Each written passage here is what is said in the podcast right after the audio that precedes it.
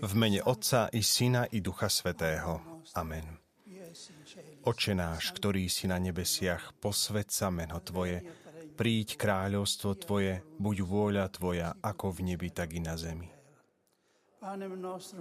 Chlieb náš každodenný daj nám dnes a odpúsť nám naše viny, ako i my odpúšťame svojim vinníkom, a neuved nás do pokušenia, ale zbav nás zlého. Amen. Nech je pochválená a zvelebená Najsvetejšia Sviatosť oltárna od tohoto času až na veky.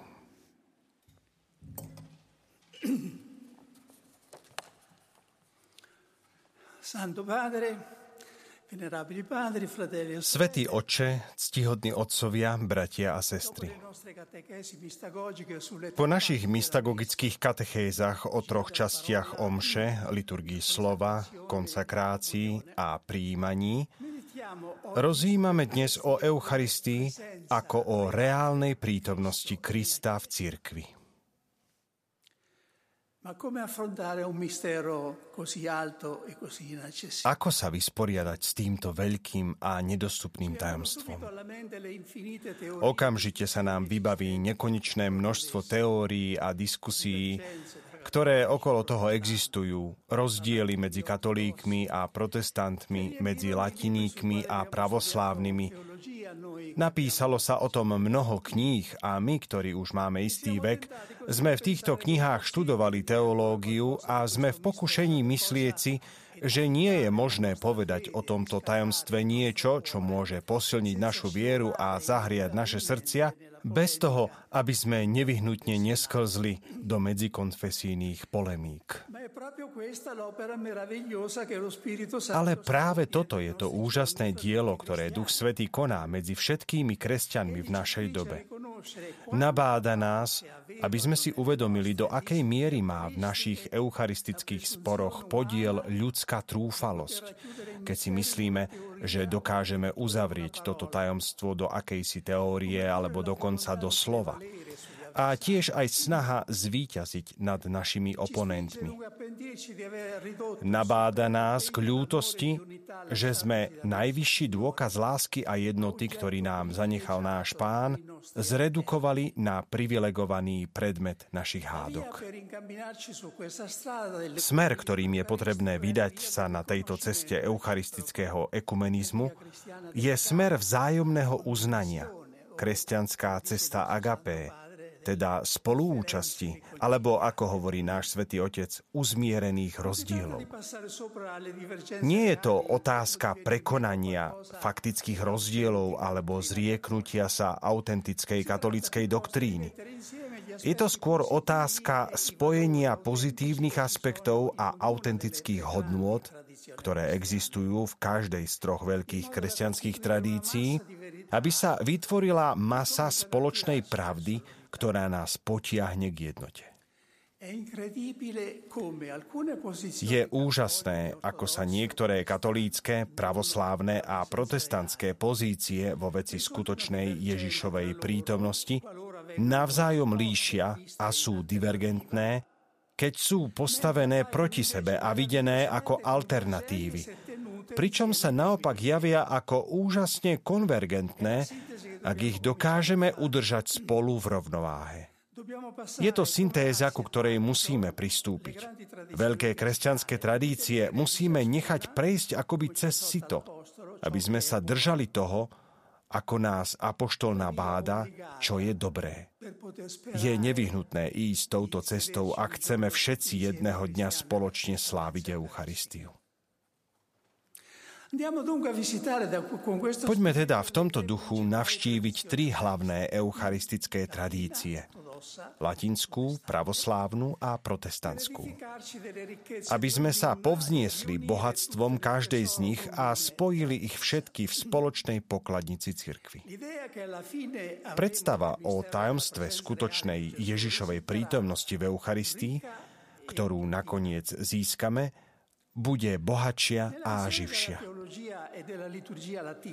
V latinskej teológii a liturgii je nesporným centrom eucharistického diania, z ktorého pramení skutočná Kristova prítomnosť, moment konsekrácie. Ježiš vtedy koná a hovorí v prvej osobe. Svetý Ambros píše, tento chlieb je chlebom prv, ako sa vyrieknú konsekračné slova. Ale keď nastane premenenie, chlieb sa stáva Kristovým telom.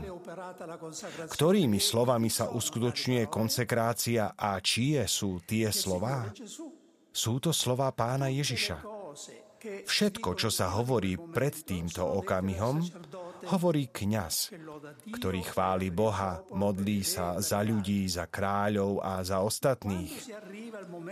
Ale keď ide o okamih premenenia úctyhodnej sviatosti, kňaz už nepoužíva svoje slová, ale slová Krista. Je to teda slovo, ktoré spôsobuje sviatosť. Vidíme, aké je Ježišovo slovo efektívne. Pred premenením tam nebolo Kristovo telo, ale po konsakrácii vám hovorím, že to je Kristovo telo.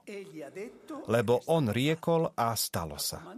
On rozkázal a všetko bolo stvorené.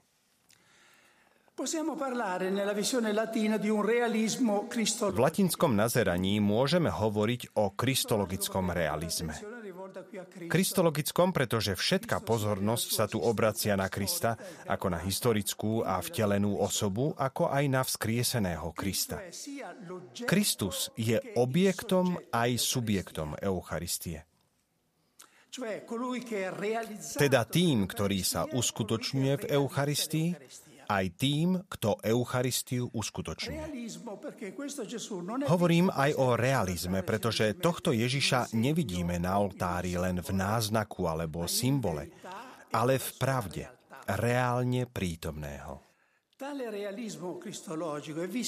Tento kristologický realizmus je viditeľný napríklad v piesni Ave Verum.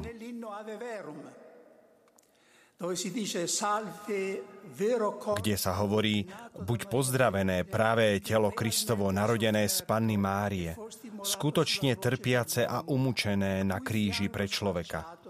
Z jeho prebodnutého boku vytriskla krv a voda. Tridentský koncil neskôr objasnil tento spôsob lepšieho chápania reálnej prítomnosti pomocou troch prísloviek. Vere, realiter, substantialiter. Ježiš je skutočne prítomný, nie iba obrazne alebo metaforicky.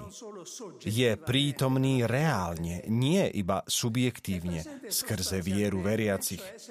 Je prítomný podstatným spôsobom, to znamená v jeho hlbokej skutočnosti, ktorá je zmyslami neviditeľná a nie podľa zdania, ktoré ostáva pri chlebe a víne. Je pravda, že mohlo existovať nebezpečenstvo upadnutia do hrubého realizmu alebo do prehnaného realizmu. Tak tomu bolo napríklad v niektorých názoroch, že Kristus je v Eucharistii človekom požutý. Ale liek na toto nebezpečenstvo je v samotnej tradícii. Svetý Augustín raz a navždy jasne povedal, že Ježišova prítomnosť v Eucharistii sa uskutočňuje vo sviatosti. Inými slovami, nejde o fyzickú prítomnosť, ale o sviatostnú, sprostredkovanú znakmi, ktorými sú práve chlieb a víno. V tomto prípade však platí, že znaky nevylučujú skutočnosť, ale sprítomňujú ju jedinečným spôsobom, akým sa nám môže sprítomniť vzkriesený duchom oživený Kristus, pokiaľ ešte žijeme v tele. Svetý Tomáš Akvinský, ďalší veľký autor západnej eucharistickej spirituality, spolu so svetým Ambrózom a svetým Augustínom, hovorí to isté, keď píše o prítomnosti Krista podľa podstaty pod spôsobmi chleba a vína. Povedať, že Ježiš sa sprítomňuje v Eucharistii svojou podstatou, znamená povedať, že sa sprítomňuje svojou pravou a hlbokou skutočnosťou, na ktorú možno nazerať iba vierou. V chválospeve Adoro te devote, ktorý presne odráža myšlienky a spiritualitu svätého Tomáša Akvinského a ktorý viac ako mnohé knihy poslúžil na formovanie latinskej eucharistickej zbožnosti, sa hovorí Zrak môj i chuť chceli by ma oklamať, ale sluch ma učí pevnú vieru mať. La sicurezza viene solo dal credere ciò che si ascolta. Visus tactus gustus in te fallitur, sed auditui solo tuto creditur. Ježiš je teda prítomný v Eucharistii jedinečným spôsobom, ktorý inde nemá obdobu. Žiadne prídavné meno samo o sebe nestačí na opis tejto prítomnosti. Ani slovo skutočný či reálny. Reálny totiž pochádza zo slova res, vec, a vzťahuje sa na veci alebo predmety. Ale Ježiš nie je prítomný v Eucharistii ako vec alebo predmet, ale ako osoba. Ak chcete túto prítomnosť skutočne pomenovať, bolo by lepšie nazvať ju jednoducho eucharistickou prítomnosťou, pretože sa uskutočňuje iba v Eucharistii. Latinská teológia prináša mnohé bohatstvá, o mnoho väčšie ako tie, ktoré som práve spomenul. No tajomstvo nemožno úplne obsiahnuť. Západnej teológii chýbal, aspoň v minulosti, náležitý dôraz na Ducha Svetého, ktorý je tiež nevyhnutný pre pochopenie Eucharistie. Tu sa teda obrátime na východ. Preskúmame pravoslavnú tradíciu, no s úplne iným pohľadom než v minulosti. Už nie úzkostlivo kvôli rozdielom, ale spokojným pohľadom, keďže táto tradícia kompletizuje náš latinský pohľad. V pravoslavnej tradícii sa totiž vyzdvihuje pôsobenie Svetého Ducha pri eucharistickom slávení. Toto porovnanie už prinieslo svoje ovocie po druhom Vatikánskom koncile. Dovtedy bola v rímskom kánone mimochodom jediná zmienka o Duchu Svetom. Dnes sa nám to zdá zvláštne. A bolo to v záverečnej doxológii pre Krista s Kristom v Kristovi v jednote Ducha Svetého. Teraz však všetky nové kánony obsahujú dvojité vzývanie Ducha Svetého jedno nad darmi pred konsekráciou a druhé smerom k cirkvi po konsekrácii. Východné liturgie vždy pripisovali uskutočnenie skutočnej Kristovej prítomnosti na oltári zvláštnemu pôsobeniu Ducha Svetého. V anafore svätého Jakuba, používanej v antiochískej cirkvi, je Duch Svetý vzývaný týmito slovami.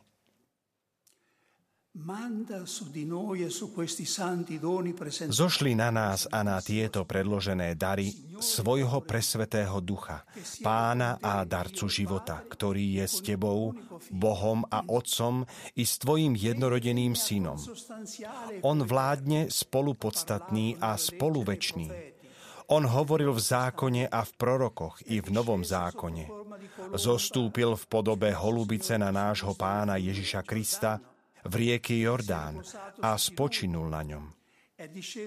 Zostúpil na svetých apoštolov v deň Turíc v podobe ohnivých jazykov. Zošli svojho ducha, trojsvetý pane, na nás i na tieto sveté predložené dary, aby skrze svoj svetý, dobrý a slávny príchod posvetil tento chlieb a premenil ho na sveté telo Kristovo. Amen. Aby posvetil tento kalich a učinil z neho drahocenú krv Kristovu. Amen.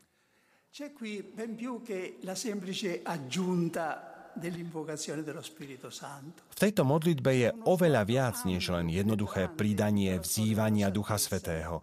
Je tu široký a prenikavý pohľad do celých dejín spásy, ktorý pomáha objaviť nový rozmer eucharistického tajomstva. Vychádzajúc zo slov nicejsko-carihradského symbolu, ktorý definuje Ducha Svetého ako pána a oživovateľa, ktorý hovoril ústami prorokov, je tu perspektíva rozšírená na sledovanie skutočnej histórie pôsobenia Ducha Svetého. Eucharistia završuje tento rad zázračných udalostí. Duch Svetý, ktorý na Veľkú noc vtrhol do hrobu a dotykom na Ježišovom neživom tele ho oživil, opakuje tento zázrak v Eucharistii. On zostupuje na chlieb a víno, ktoré sú mŕtvými prvkami a dáva im život, robí z nich živé telo a krv vykupiteľa. Naozaj, ako povedal sám Ježiš, keď hovoril o Eucharistii, duch oživuje. Veľký predstaviteľ východnej eucharistickej tradície, Theodor z Mopsuestie, píše Prostredníctvom liturgického úkonu náš pán akoby vstal z mŕtvych a vylieva svoju milosť na nás všetkých, skrze príchod Ducha Svetého. Keď pontifex vyhlasuje, že tento chlieb a toto víno sú telom a krvou Krista, potvrdzuje, že sa takými stali prostredníctvom kontaktu so Svetým Duchom. Deje sa to ako s prirodzeným Kristovým telom, keď prijal Svetého Ducha i jeho pomazanie. V tej chvíli, keď príde Svetý Duch, veríme, že chlieb a víno dostanú akési pomazanie milosti. A odvtedy veríme, že sú telom a krvou Kristovou, nesmrteľným, neporušiteľným a nemenným svojou prirodzenosťou, ako samotné vzkriesené telo Krista.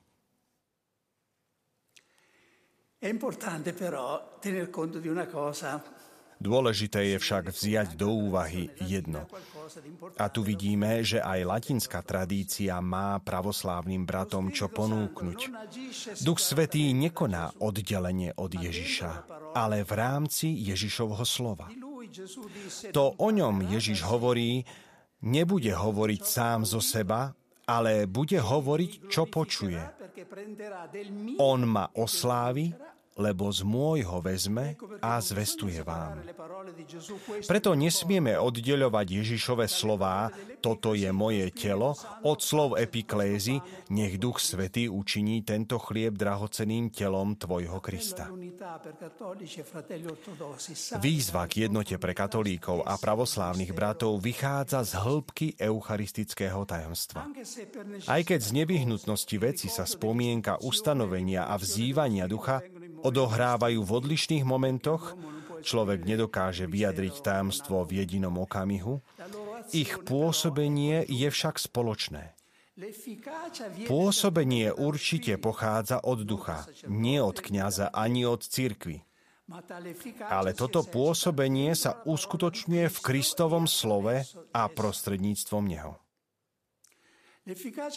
Pôsobenie, ktoré sprítomňuje Ježiša na oltári, nepochádza, povedal som, od cirkvy, ale dodávam, nedeje sa bez cirkvy. Ona je živým nástrojom, prostredníctvom ktorého spolu s ním pôsobí Duch Svetý. Odohráva sa to s Ježišovým príchodom na oltár, podobne ako pri jeho poslednom príchode v sláve.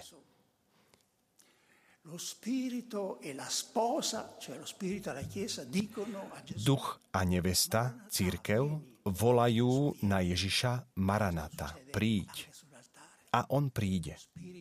To sa deje aj na oltári. Duch a nevesta církev hovoria Ježišovi príď a on prichádza.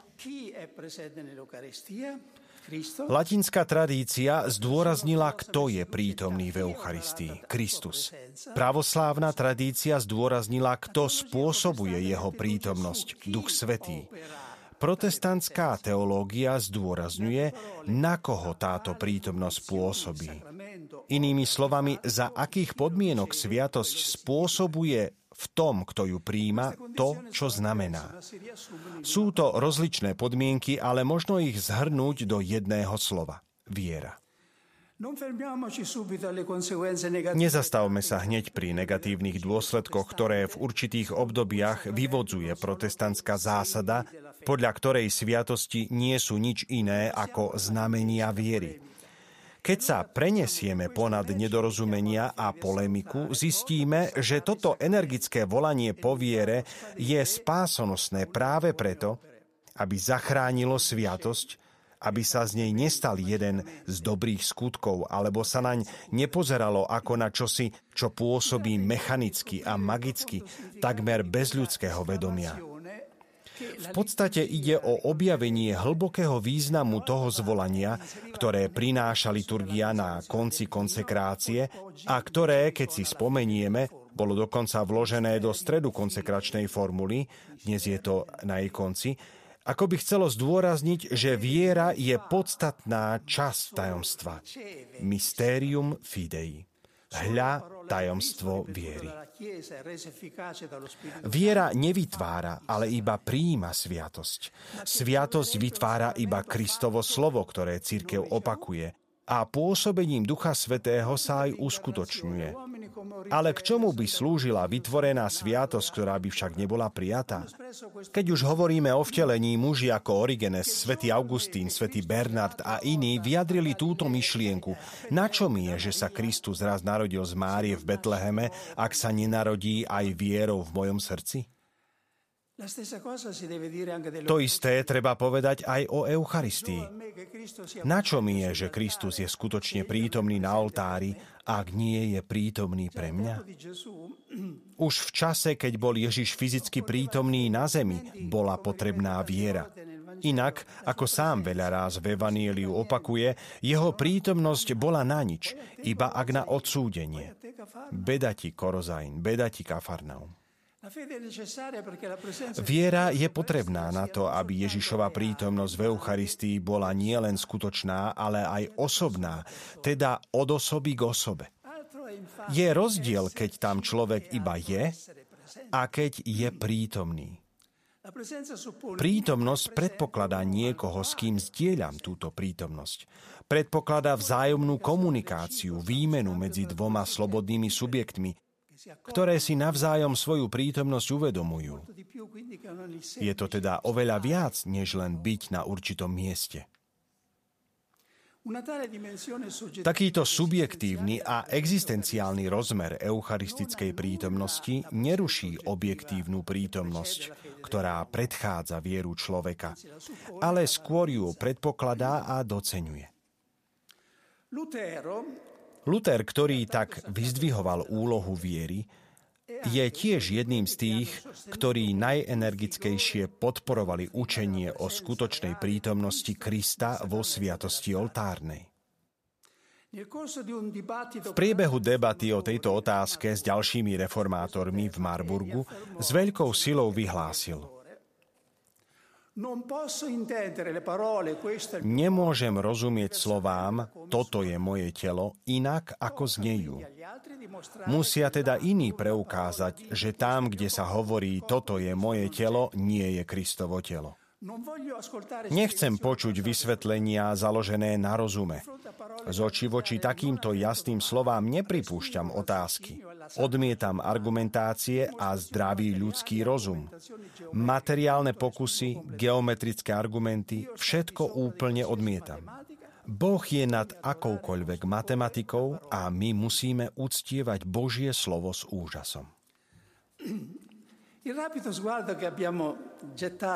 Rýchly pohľad, ktorým sme načrtli bohatstvo rôznych kresťanských tradícií, nám stačil na to, aby sme si uvedomili, aký nesmierny dar je odhalený cirkvi, keď sa rôzne kresťanské vyznania rozhodnú podeliť sa o svoje duchovné dobrá, ako to robili prví kresťania, o ktorých sa hovorí, že všetko mali spoločné. Toto je to najväčšie agapé na úrovni celej cirkvi, ktoré pán vkladá do našich srdc, aby sme ho túžili vidieť pre slávu a radosť spoločného Otca a pre oživenie jeho cirkvy. E Dostali sme sa tak ctihodní otcovia, bratia a sestry na koniec našej krátkej eucharistickej púte cez rôzne kresťanské denominácie. Aj my sme zhromaždili niekoľko košov odrobín, ktoré zostali z veľkého zázraku rozmnoženia chlebov, ktoré sa udialo v cirkvi. Tu však nemôžeme ukončiť našu meditáciu o tajomstve reálnej prítomnosti. Bolo by to ako pozbierať úlomky a nejesť ich. Viera v reálnu prítomnosť je veľká vec, ale nestačí. Aspoň keď hovoríme o viere chápanej určitým spôsobom. Nestačí mať teologicky dokonalú a ekumenicky otvorenú predstavu o skutočnej Ježišovej prítomnosti v Eucharistii. Koľký medzi teológmi vedia všetko o tomto tajomstve, ale nepoznajú skutočnú prítomnosť.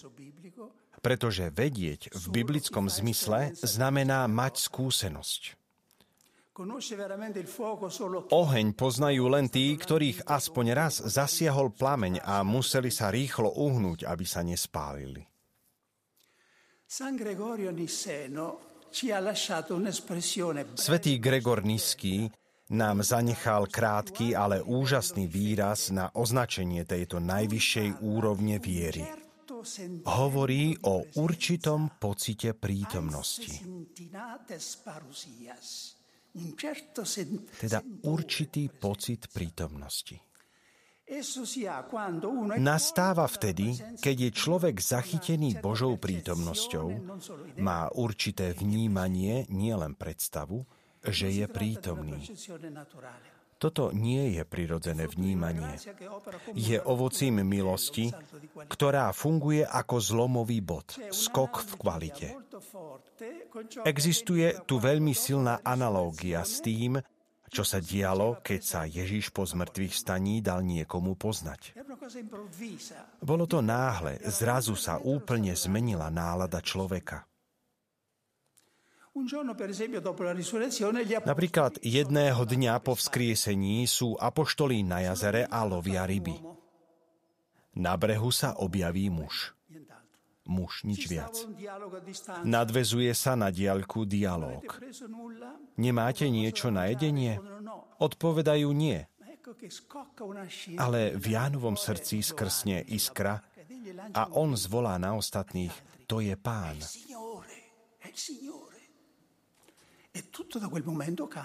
A vtedy sa všetko zmení. Náhlia sa k brehu. Peter skočí do vody. To isté sa deje s emauskými učeníkmi. Ježiš kráčal s nimi, ale ich oči ho nedokázali spoznať. Napokon pri lámaní chleba sa im otvorili oči a spoznali ho. Ecco una cosa simile. Tu sa niečo podobné deje aj s nami v deň, keď po mnohonásobnom prijatí Ježiša v Eucharistii ho napokon spoznávame skrze dar milosti.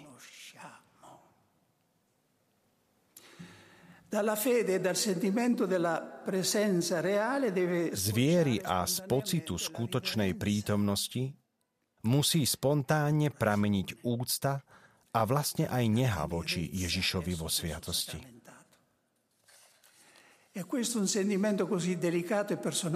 Je to taký jemný a osobný pocit, že len začať o ňom rozprávať znamená riziko, že ho stratíme.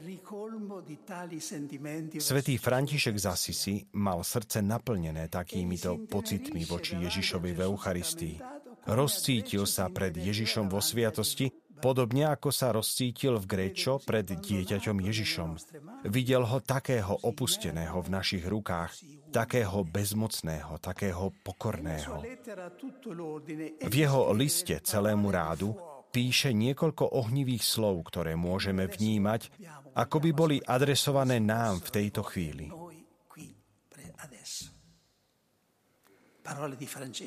Sú to slová svätého Františka. Starajte sa o svoju dôstojnosť, bratia a kňazi, a buďte svetí, pretože On je svetý. Veľká bieda by bola a úbohá podlosť mať ho tak blízko prítomného a starať sa pritom o čokoľvek iné, čo existuje na celom svete. Celé ľudstvo sa chveje, celý vesmír sa chveje a nebo sa raduje, keď sa na oltári v ruke kniaza sprítomňuje Kristus, syn živého Boha. O obdivuhodná výška a úžasná dôstojnosť. O vznešená pokora. O pokorná vznešenosť, keď sa Pán vesmíru, Boh a Boží syn poníži, aby sa pre našu spásu ukryl pod malým zjavom chleba. Guardate, fratelli, l'umiltà di Dio. Hľadte, bratia, na Božiu pokoru a otvorte pred ním svoje srdcia. Pokorte sa aj vy, aby ste boli ním povýšení. Nenechávajte si preto nič pre seba, aby ste úplne prijali toho, ktorý sa vám úplne ponúka.